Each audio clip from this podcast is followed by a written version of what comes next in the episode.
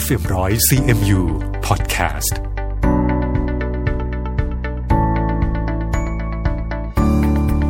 สวัสดีค่ะ นี่คือธรรมะธรรมดา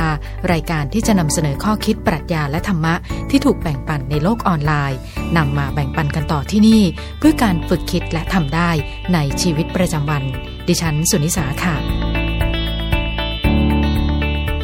หากจะพินิจเรื่องราวชีวิตของคนเรานั้นนะคะ มีคำกล่าวที่ว่า คนเรานั้นต่างเกิดมา พร้อมกับเสียงร้องไห้ของตัวเอง แต่ว่าจากไปพร้อมกับเสียงร้องไห้ของผู้อื่น ดังนั้นนะคะเขาบอกว่า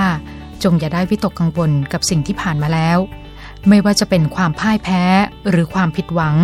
ความสุข หรือความทุกข์ เพราะหากชีวิตคนเราจะเรียบง่าย เราก็คงไม่เริ่มต้นด้วยการร้องไห้เมื่อตอนแรกเกิดนะคะ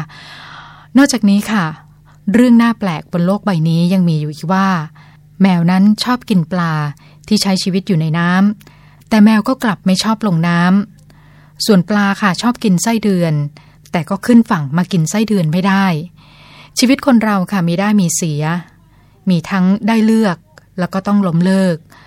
และไม่มีทางที่ทุกอย่างจะเป็นไปได้ดังใจเรานึกได้ทั้งหมดนะคะ ดังนั้นเขาบอกว่าจงอย่าไปคิดและคิดน้อยกับใคร เพราะว่ามันไม่คุ้มค่ะ อย่าจริงจังกับตัวเองมากเกินไป เพราะว่าอาจจะทำร้ายตัวเราเองได้ อย่าไปจมอยู่กับอดีต เพราะว่ามันไม่ได้อะไรขึ้นมา หรืออย่าจริงจังกับปัจจุบันมากเกินไป เพราะชีวิตนั้นยังคงต้องเดินต่อไป ในโลกใบนี้ค่ะ ไม่มีอะไรที่เป็นของของเรา นอกจากสุขภาพร่างกายที่แข็งแรง ซึ่งก็มาจากสุขภาพใจที่เข้มแข็งเปี่ยมกำลัง ก็อย่าได้โอ้อวดเรื่องของเงินทองข้าวของ เพราะว่าตอนที่เราจากไปนั้น เราก็เอามันติดตัวไปไม่ได้ อย่าได้อวดเรื่องหน้าที่การงาน เพราะว่าเมื่อลาออกไปแล้วเนี่ยก็จะมีคนมาทำหน้าที่แทนเรา หรืออาจจะทำได้ดีกว่าเรา ชีวิตคนเราเขาบอกว่าจะมี 10 ปีสักกี่ครั้งกันนะคะ ซึ่งหากจะคิดตามอายุไขเฉลี่ยก็ประมาณ 70 ปี ครั้งที่1นนะคะ10 ปีแรกค่ะ หมดไปกับความไร้เดียงสาในช่วงวัยเยาว์ของเรานะคะ ครั้งที่สองสิบปีต่อมานะคะ ก็หมดไปกับการศึกษาเล่าเรียน กับชีวิตในวัยเรียน ครั้งที่สามก็อีกสิบปีนะคะ หมดไปกับการทำงานแล้วก็การใช้ชีวิตในช่วงวัยทำงานของเรา ครั้งที่สี่ค่ะสิบปีต่อมาก็หมดไปกับการสร้างฐานะสร้างครอบครัว ครั้งที่ห้านะคะอีกสิบปี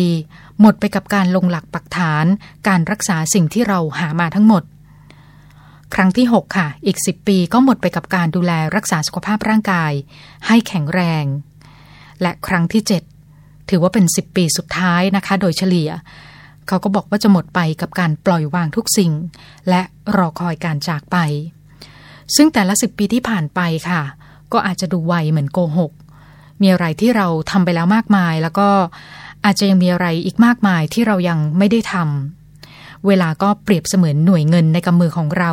ที่เอาไปแลกสิ่งอื่น เราเอาเวลาไปแลกกับอะไรบ้างนะคะ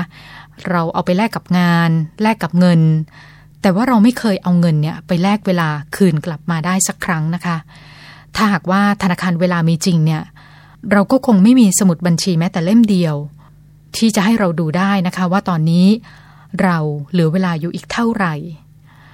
เรารู้ว่าเราใช้สิบปีของเราไปกี่ครั้งแล้ว แต่ว่าเราไม่อาจจะรู้ได้ว่า เราจะใช้สิบปีที่เหลือของเราได้ครบไหม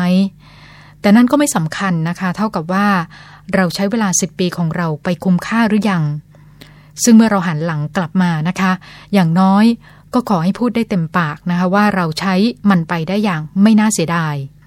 ชีวิตคนเราจะมีสิบปีสักกี่ครั้งกัน แล้ววันนี้นะคะเราใช้สิบปีเจ็ดครั้งของเราได้คุ้มค่าแล้วหรือยัง อย่างน้อยนะคะ เราก็อาจจะต้องรู้จักสนุกกับการใช้ชีวิตด้วย ไม่เจ็บปวด ก็อาจจะต้องบำรุงรักษาร่างกายตัวเอง ไม่กระหาย แต่ก็ต้องดื่มน้ำนะคะว้าวุ่นแค่ไหนก็อาจจะต้องปล่อยวาง มีเหตุมีผลแค่ไหน